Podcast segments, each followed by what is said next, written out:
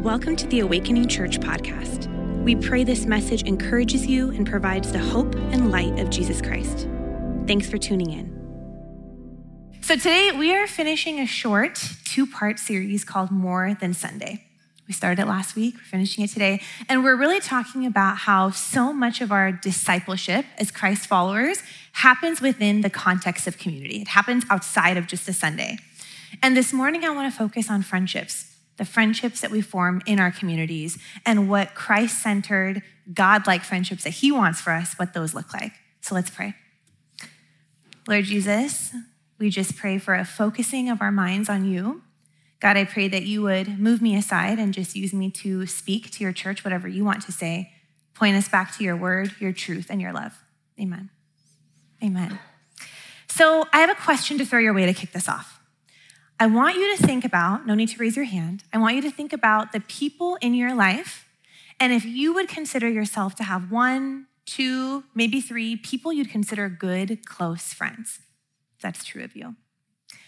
And then I want you to think about that person, whoever that came to mind, if someone did come to mind, why? Why would you consider them a good or close friend? Is there a reason that's very, comes up to you right away? Do you have to sit and think about it? What is that reason for you?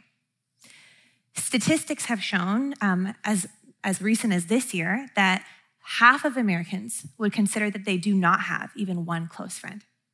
Isn't that so heartbreaking?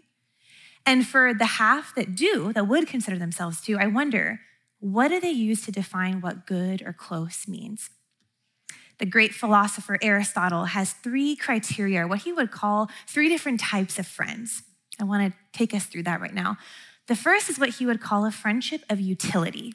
This is more of an accidental or, you know, a coincidental friendship.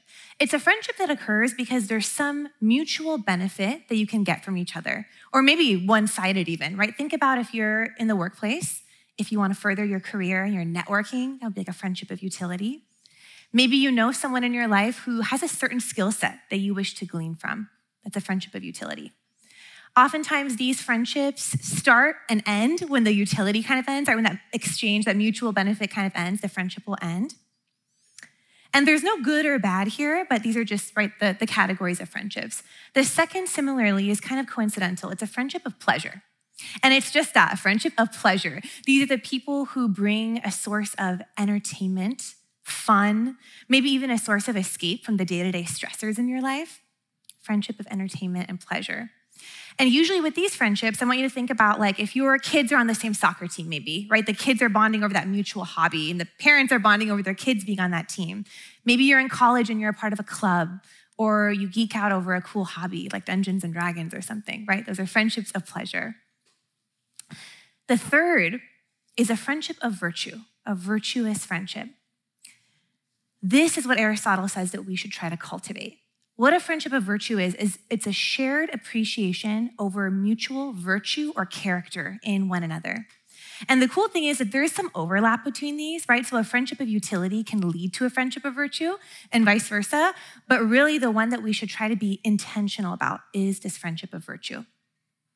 Now, I think Aristotle has amazing wisdom here, but as believers, our ultimate source of wisdom is Jesus Christ. Am I right? Amen? Yes. So, what does Jesus have to say about this? This virtue. If I were to think about how Jesus would define virtue, I would think that it's this concept of looking more like Jesus, right? Having his attributes, having his character. I remember asking my mom when I was younger, when I was a teenager, Mom, what makes us look different as Christians? And for context, I didn't grow up Christian. So my parents became believers when they were 40. I was 10. And so for us, this was a really big deal, right? To go from, you know, it mattered to us. Like, why do we look different? What makes us look different? This was a question that we like really cared about. Why, right? And I'll never forget her response. It's always stuck with me. She said, What makes us look different is the fruit that's being produced in our lives, right? The fruit that's produced in our lives, the virtues or the attitudes that the Holy Spirit produces in our lives, thanks to Jesus Christ. And I love how Paul says it in Philippians. This is the first verse in your bulletin that we're going to focus on this morning. He says, May you always be filled with the fruit of your salvation, the righteous character produced in your life by Jesus Christ, for this will bring much glory and praise to God. And the cool thing is, the you in this verse, like, yes, it's awesome for us individually. The you is actually plural in the Greek. So Paul is talking to the church. This is a collective for all of us, right? The people watching online right now, all of us under this tent right now, all of us as believers, this is what Paul's exhortation is to all of us. And so when I think of this righteous character or this fruit, I think of having a sense of steadfastness or fervor, right? And I want us to focus our time this morning on how Christ centered community is the context in which this righteous character is developed. Christ centered community is the context in which this righteous character and this fruit is developed in us. And this happens outside of just a Sunday church experience. If you were with us at any point during 2021, the first six months, you know that we were going through the book of Acts. We spent a long time diving into the life of Paul, who he was, what he did, all about him, the, just the deep impact that he made on Christianity as a belief system, right? And this morning, I want us to continue looking at Paul, but specifically his community. Two friends that were in Paul's life, and he had many, but two friends in specific who played an instrumental role in, I believe, his formation as a disciple of Jesus and what we can learn from them. I don't know about you guys, but I kind of used to like gloss over those portions in the Bible where it would start with like, I'm gonna butcher, but something like, praise be to Theophilus, da da da da, right? Like my brother, da da da. And I'd be like, why is this in the Bible? Like I'd kind of like gloss over it in like Colossians and Ephesians. And then the, the, more that I studied the Bible and the more that I'd been learning about who these were, this was written to, why, the context, who wrote it, I realized, wow, this is intentional. These excerpts are like little breadcrumbs that Paul's leaving for us to show us who he chose to surround himself with and why, and how they deeply impacted his formation as a disciple. And these two men have very similar names. It's kind of uncanny. Their names are Epaphras and Epaphroditus. So I'm going to do my best to distinguish them as best as possible. So let's dive into the life of Epaphras and their friendship first. This is in your bulletin if you'd like to take notes. So, Epaphras was a native of the town of Colossae. This was in Asia Minor, that's modern day Turkey.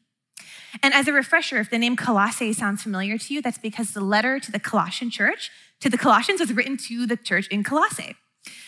There isn't too much known about Epaphras before he meets Paul, but commentators have researched that he probably met Paul in Ephesus and he was trained by Paul and by Timothy in Ephesus, where there he became really like a church planter, and filled with knowledge and great zeal to go and be a church planter.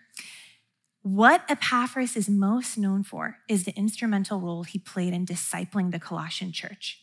Fun fact that most people don't know, and I didn't know until I started studying for this message, is Paul never met the Colossians. Paul wrote the letter to the Colossians in your Bible right now. He never met them because he was in prison. And so the amazing thing about their friendship is Epaphras is the one that delivers the Colossians this letter. And in this day and age, it was really like this moment where this letter was developed. They would read it all, like imagine like in a town square, kind of like this, or in a church, this letter of encouragement and great, like just like empowerment to the church body.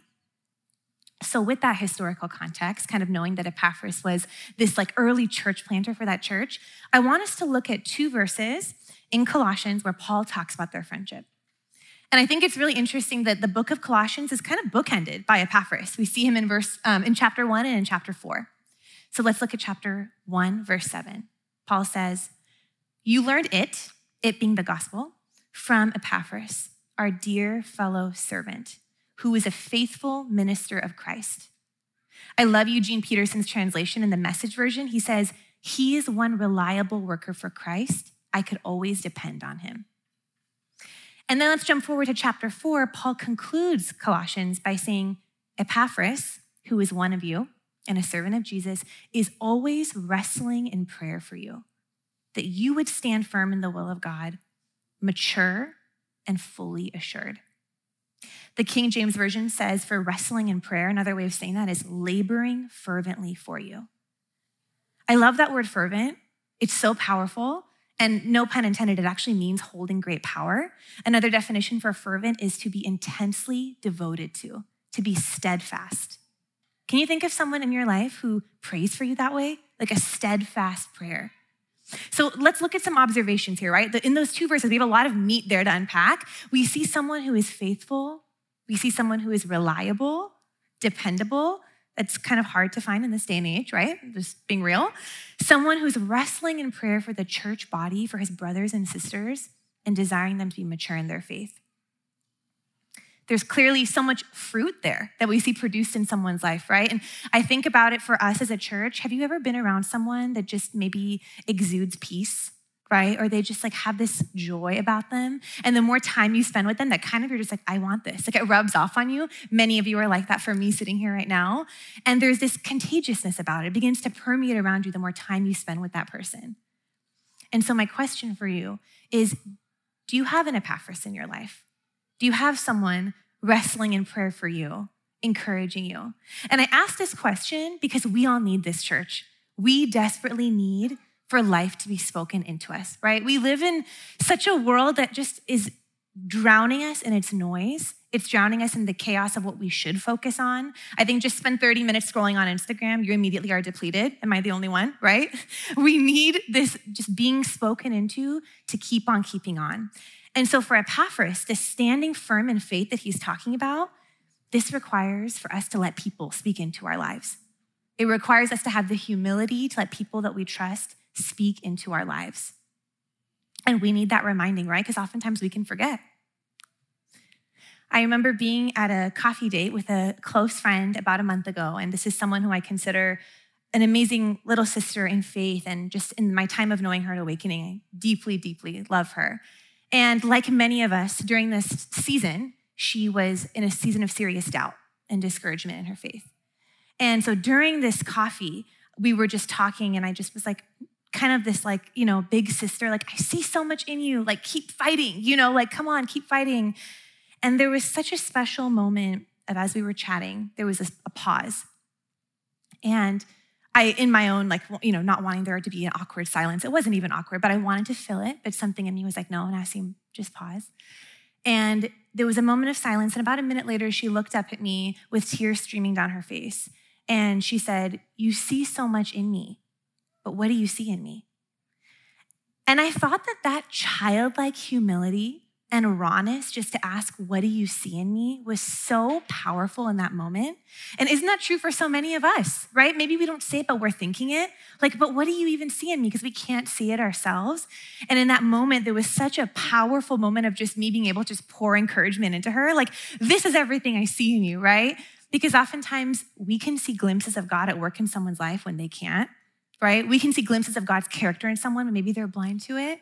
And we're called, church, to be that for one another. We are called to be voices that speak truth into one another. And I'll, I'll never forget when we were leaving, there was another moment of pause. And I asked her, you know, like, what are you thinking? What are you processing? And I'll never forget this. She said, I just don't want this to end. I just don't want this moment to end. And I'm so glad you asked me to get coffee. And I'll never forget that, right? And there's this, this power in us being voices of encouragement to each other, right? This heart of Epaphras to have each other be mature and firm in our faith. This happens when we allow each other to speak life to one another. And we need that as well. I think about for myself the past few days, the amount of texts and calls I've gotten saying they're praying for me for this message, that's been fuel for me, right? I think about our small groups. Our small groups right now are going through this affirmation exercise. Um, shout out to the Monroe family for creating this for our church. This is available for anyone in a small group, by the way. But our small group did this on Tuesday, and it was just a sweet time of being poured into and being affirmed in your identity in Jesus. And you might think, you know, us on staff, maybe we don't need it. We need this so bad. Like, we need to know what you see in us, right? Like, we all need this for each other. And I shared this last week with our um, startup attendees. You know, this is why we have small groups at Awakening Church. We don't have small groups just to give you a night to go bowling or I was gonna say like wine night. We don't, we don't, whatever. Some some groups do. I don't know, but you know, they don't exist just for social things, right? But they exist because we believe, we hold this conviction for Chris and I who co-lead this ministry. We believe life change happens in communities centered around Jesus. Amen. We believe that life change happens in small communities centered around Jesus. And so we hope that you would be in a, in a midweek group, in a community. Maybe you attend Awakening or not, wherever you go to church. I don't say this, you guys hear me every week talking about like fill out the connection card. I don't just say that in an automated way. I say that because I deeply, deeply believe in the power of being in a small community focused on Jesus. And so you'll notice in your bulletin, I've left you with re- reflection questions at the end of every section. And I'm leaving you with these because I really believe that you might remember this message, you might not, but questions like this help us as we're processing throughout the week, right? And I hope that you take these questions and let sit with them, right? Let them ruminate. You'll notice that these questions are also twofold.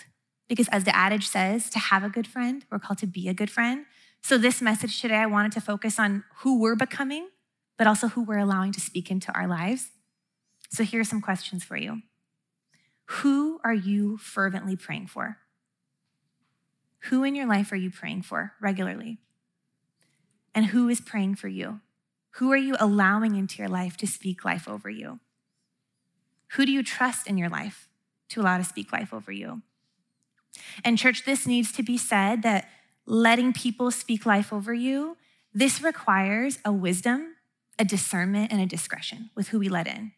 And I could do a whole other sermon on this, but I really wanted to just leave you with three practical tips. If you're kind of wrestling with, like, how do I know who to let in or who to trust? Here are just a few tips for you. Look for someone who's present with you. Who is present with you? Who's attentive to you? Who is an observer in your life that might see a pattern in your life that you don't see, right? And that you won't get super defensive if they speak that into that. Who's patient with you? Who is not looking just to jump in with their own advice, but really who is pointing you back to God's truth? Who is pointing you back to God's truth? Chris mentioned this in his sermon last week. Who's opening up God's word with you? Right? For many of us, that doesn't happen. Oftentimes we hang out with friends. Sure, we, we talk about life and stuff, but who's opening up God's word with you? Who can lead, who do you trust to lead you back to God's truth? All right, so that is Epaphras. Now we're going to move on to Paul's second friend. Does anyone remember his name? Very close. Epaphroditus. There we go. Okay, we're awake. Cool. Okay, Epaphroditus. So we meet Epaphroditus in the book of Philippians. This is just flip one chapter back, one book back from Colossians. We meet him in Philippians, that's modern day Greece. And when we meet Epaphroditus, Paul at this time is under house arrest. He is awaiting trial before Caesar in Rome. And Paul, being as amazing as Paul is, while he's under house arrest, he's also still so focused on the spiritual well being of the church in Philippi. Paul's just so cool, right? He's so great. and so, because he could not go to Philippi himself to deliver the Philippians' message, he sends Epaphroditus. So here we have another beautiful missionary and messenger that takes the book of Philippians to the church.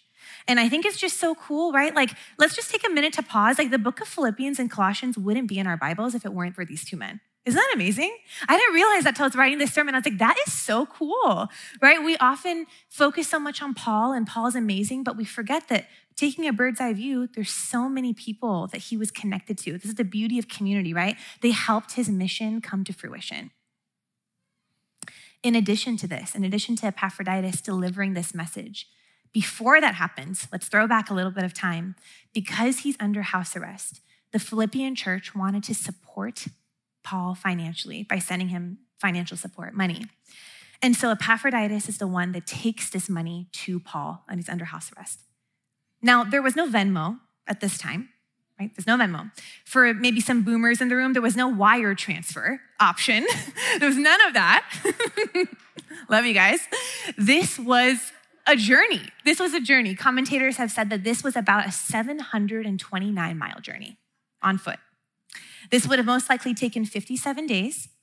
And don't forget that people in this day and age were not in a rush. They honored their Sabbath day. So even on this 57 day journey, there was a day of rest where they would stop and pause. So Paul, Epaphroditus brings this money to Paul. And then at that point, Paul is like, You're such an asset to this church. I want you to be the one to take this letter, the Philippians, back to them and be with them and pastor them. So let's look at the text, knowing that context, okay? This is a, a longer verse, so track with me. I've bolded a few things that I want us to focus on. This is Philippians 2 25 to 30. Paul saying, I think it's necessary to send you back Epaphroditus, my brother, co laborer, or co worker, some uh, translations say, and fellow soldier, who is also your messenger, whom you sent to take care of my needs. For he longs for all of you and is distressed because you heard he was ill. Indeed, he was ill and almost died. But God had mercy on him, and not only on him, but also on me. Therefore, I'm all the more eager to send him so that when you see him again, you would be glad and that I would have less anxiety. Welcome him in the Lord with great joy and honor people like him because he almost died for the work of Christ. He risked his life to make up for the help that you yourselves could not give me. There's a lot I want to focus on in there, but really quick, the point where it says he was ill and almost died. Let's talk about that. So, in this day and age, right, we don't know what season this journey was done in. Think about if this was in the winter, getting pneumonia, getting sick, not knowing where you would spend the night, where your next lodging would be, uh, weather conditions, food, maybe getting food poisoning or not even having enough to eat. And then just think about traveling with a large sum of money, right? Like the, the fear of it being stolen, like by bandits or something. I haven't said that word in a long time, but it sounds right for this context, like bandits on the road. I don't know, maybe. so there's a lot. So it's very clear that Epaphroditus wasn't in this friendship for utility or for pleasure, right? He was in this because he believed, one, his calling from the Lord, and two, in his ministry part- partner that was Paul. That's what he was in this for, to further God's mission. And I also want to focus on, I, I love how real the Bible is when it comes to emotion, right? That, that line in there where Paul says, that I would have less anxiety. Isn't that so beautiful? I'm sending him back to you that I would have less anxiety. It reminds me of like the people in our lives that feel like home, right? The people that we find comfort in, can vent to, those safe people for us. I love that Paul talks about that. And it makes sense, right? Because these three descriptors, my brother, co laborer, and fellow soldier, that's what he uses to describe their bond. So let's define what that looks like. Let's define what that looks like in context for their friendship and for us today. The first, a brother or a sister in faith. I think about rugged commitment to one another, this judgment freeness, right? If if you have a, a brother or sister, there's kind of like if you have a healthy relationship, but there's no there's no like fear of like you won't like me anymore. You have to like each other, like your family. They can speak into your life. And Epaphroditus, the same way, took care of Paul's needs with such selflessness, with with with such servant heartedness. And when we talk about rugged commitment, I really think about speaking the truth in love. I think that's something we're missing today. And as Christians, it's something we're called to by Jesus to speak the truth in love to one another. This kind of not having a fear of having the truth spoken in love to you and also being able to be bold to do that for the people that you trust. Dietrich Bonhoeffer talks about this so beautifully. On the note of speaking the truth in love, he says, Why else then has God bestowed Christian brotherhood upon us? Why else? So that in faith, the humble person would speak, would um, stick both to truth and to love, that he would stick to the word of God and let it lead him to his brother. Because he sees nothing for himself and has no fears for himself, he can help his brother through the word of God. Isn't that powerful? Let's be that for one another, right? That's a brother or a sister in faith, a co laborer. I think of someone working towards the same goal, being on mission with us. It could be a literal co worker, right? But for others, it could be who are you on mission with? I think about many of you sitting here today um, who serve on different ministry teams. I think about our kids' ministry, our leaders, right? You guys are on mission together to awaken children of the next generation to God's truth right? There's power in that. I think of our connection team. You guys exist to welcome people to the body of Christ, to make them feel known and loved within the church. So, whatever your mission or purpose in life is, who is on mission with you? Who's running the race alongside you? Who are those partners in faith that you have? And finally, a fellow soldier. You know, this language, we know that Paul was not in the Roman army. This is metaphorical language. And this is so powerful because we are in a spiritual battle, right? As Christians, I'm going to talk about more in a second, but we're in a spiritual battle and we need these soldiers kind of standing in the fight with us, right? Having our back. I, I think that it's such a, there's a character shaping that comes with that, right? And Paul and Epaphroditus were, were so like this for one another in their friendship, which is so special. And sometimes, church, there's people in our lives, maybe as you're reading this, maybe there's someone in your life that fits the bill on all three of these. Maybe there's other people who, there's one person in your life that is that brother, another who's the co laborer, right? And I, I, think it's so beautiful to look at this in the context of God's word. I thought it would also be helpful maybe to give you a practical example in my own life. And as I was um, just writing this message, it was just so obvious um, who this is for me. And I feel so blessed to have someone in my life who is actually all three of these for me. And that's my friendship with Chris Nye, who's on staff here, who's such a dear friend of mine. And just to kind of give some context to that, when I think of as a brother, I think of someone who, when Chris joined our staff three years ago, there was an immediate interest to know me outside of just someone I work with. There was an immediate interest to know my family and vice versa. His wife, Allie, has become like a sister to me. They're one of my closest friends in my life right now. And in turn, the investment they made to get to know our family, right? The investment they made to get to know my brother, which is so special to me because many people at Awakening don't know my brother. They don't know that we're a family of four, not a family of three. So that is so dear to me. Our parents are now friends. Our parents have taken an interest to pour into one another, his mom with me, my parents with them, right? So when a friendship kind of like when you know one another's family, right, it goes beyond just friendship, right? There's a depth to it of like you really know us. As a co laborer, right, we work together, so we're literal co workers. But with that, there's this such a cool God pairing in our gift set. There's a really cool complementing that goes on with the way we're able to tag team on so much ministry together. And it just makes it so fun. It makes it so I love going to work every day, right? I love our entire team just so much. I love being on mission with a team like ours. And finally, as a fellow soldier, right? There's this there's this reality that ministry is lonely. It can get lonely. And to have a ministry partner to go through the good, the bad, the ugly with, all of it, is just so valuable. To have a fellow soldier that for, you know, both of us, I could say that Chris and I know that our purpose in life is to shepherd and disciple. So whether that's at Awakening now or 10 years from now, wherever we all end up, there's that kind of shared unbreakable bond of we're existing in ministry together, right? And I would just say to, to summarize it, I know that as a friend, he wants not only the best for me, but he wants God's best for me, right? So, who is that for you? As I'm talking, can you think of people in your life? Who are those people that are sharpening you? Who are those people that are speaking life to you? And I really want to focus right now on this concept of fellow soldiers, guys. I would argue that right now in this day and age, as a community, this is the most important thing that we're called to, to be for one another because we're in a battle. We are in a battle. That might sound like superhero or weird or whatnot, but that's the truth, right? We live in a world, unfortunately, that's ruled by darkness. We have a very real enemy, Satan, who wants to sow seeds of deception and lies into our lives. So when we're fellow soldiers for one another, we come alongside and we battle for one another, right? This is spiritual warfare. One of the biggest ways the enemy wants to lie to us is by isolating us, by sowing seeds of deception into your, into your life, into your mind, thinking things like, you can just come and go on a Sunday, right? You don't, you can just, you know, come and go and don't talk to anyone. You're fine on your own. Or this is just a really busy season for our family. We can't invest in people right now. Or even, I can't tell my small group I'm struggling with this sin, right? This is too bad of a thing. I can't tell anyone. And friends, the more that sin sits in, because we're all sinful, right? I'm the first to admit it, the more it sits in isolation, the more that darkness grows, the more that we become more deceived in our minds, but the power in community is when we confess to one another in community, that brings the darkness to light. Amen? That light is able to just be flooded when we confess to one another with God's grace.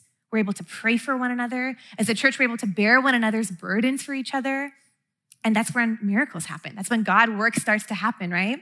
And so that's really what I, I want us to just take that to heart as you leave here today, too, is the reality that we're in a battle and who are those fellow soldiers in our lives.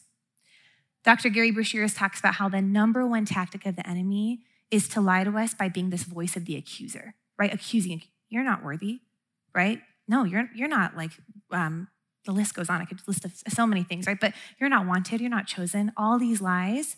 And the one way he says to combat that is we speak voices of hope, right? We speak voices of hope and truth over the voice of the accuser.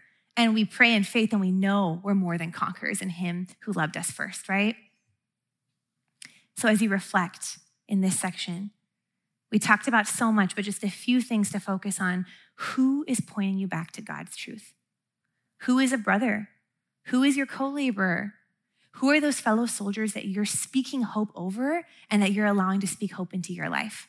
Right? Because again, it's twofold. It's who are we doing this for and who are we letting in?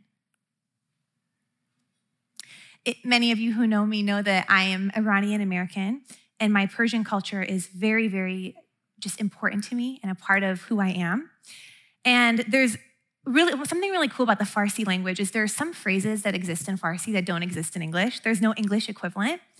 And one of my favorite things is teaching my American friends these concepts because they're so deep and almost poetic. And I wanted to teach you one this morning. It's this concept that's jot khali. Want to say it with me? Jot khali, the KH is hard, it's a kha sound. Jot khali. and so, really, what this means, if I were to give an English equivalent to it, it would be like you were missed in the past tense, right? Like if we were hanging out and Kristen, you couldn't make it, and I would say, Kristen, yeah, we missed you. Jot khali bud, right? You were missed. The beauty here is that this doesn't really just mean you were missed. The depth of what this literal translation of this phrase is, is that the space that you would have occupied was void by you not being there. So think about a dinner party. If we were all there and, and if Kristen wasn't there, the space, Kristen, the chair that you would have occupied at that six person table, that chair was left empty because your presence was missed there, right? There's that depth of we thought of you and your presence was missed in that, in that seat.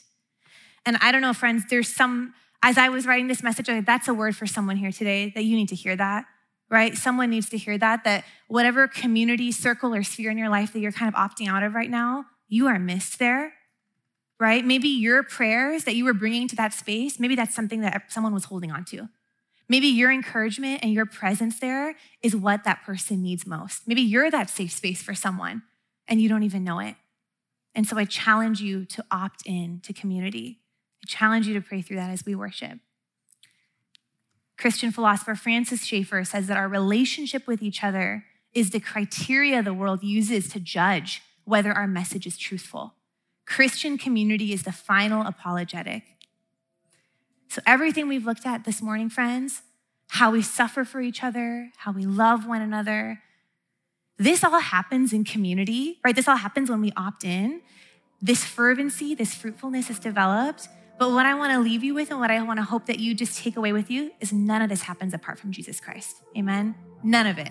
This is not a message about self help or self improvement. This is not like, you know, leave this message and take these tips and all be good. No, because we can't do this on our own. We can't do this on our own. Note the verse. It talks about in Philippians, it's the fruit of our salvation, right? So this fruitfulness occurs because we have Jesus Christ. This transformation happens when we're abiding in Him. So as we worship, I encourage you just to close your eyes for a moment and just take a breath. And I want you to think about in your life what do you need to make room for? What do you need to make room for? Do you need to make room to invite Jesus back in? To surrender to Him, to let Him develop this fervency in you again? Do you need to grow in humility to let people in? Do you need to let people speak over you? Do you need to let people speak hope over you when you feel lied to, when you feel accused? What does that look like for you? Jesus, we thank you that you are our faithful, fervent friend first. God, thank you, Jesus, that because of you, that's why Paul had the impact that he had. This is why Epaphroditus and Epaphras were the friends that they were. It's because of you, Jesus. And so, Lord, as we pray right now, as we close, we just pray that we'd make room. We'd make room for how you want to speak to us. And God, we just thank you that none of this is doable apart from you, Lord. So may we just be people of virtue. Amen. Let's worship, church. We hope you are blessed by this message. Please subscribe to our podcast for access to every episode as they're uploaded. And hey, we'd love to connect with you. Take a next step by filling out our virtual connection card at awakeningchurch.com slash card.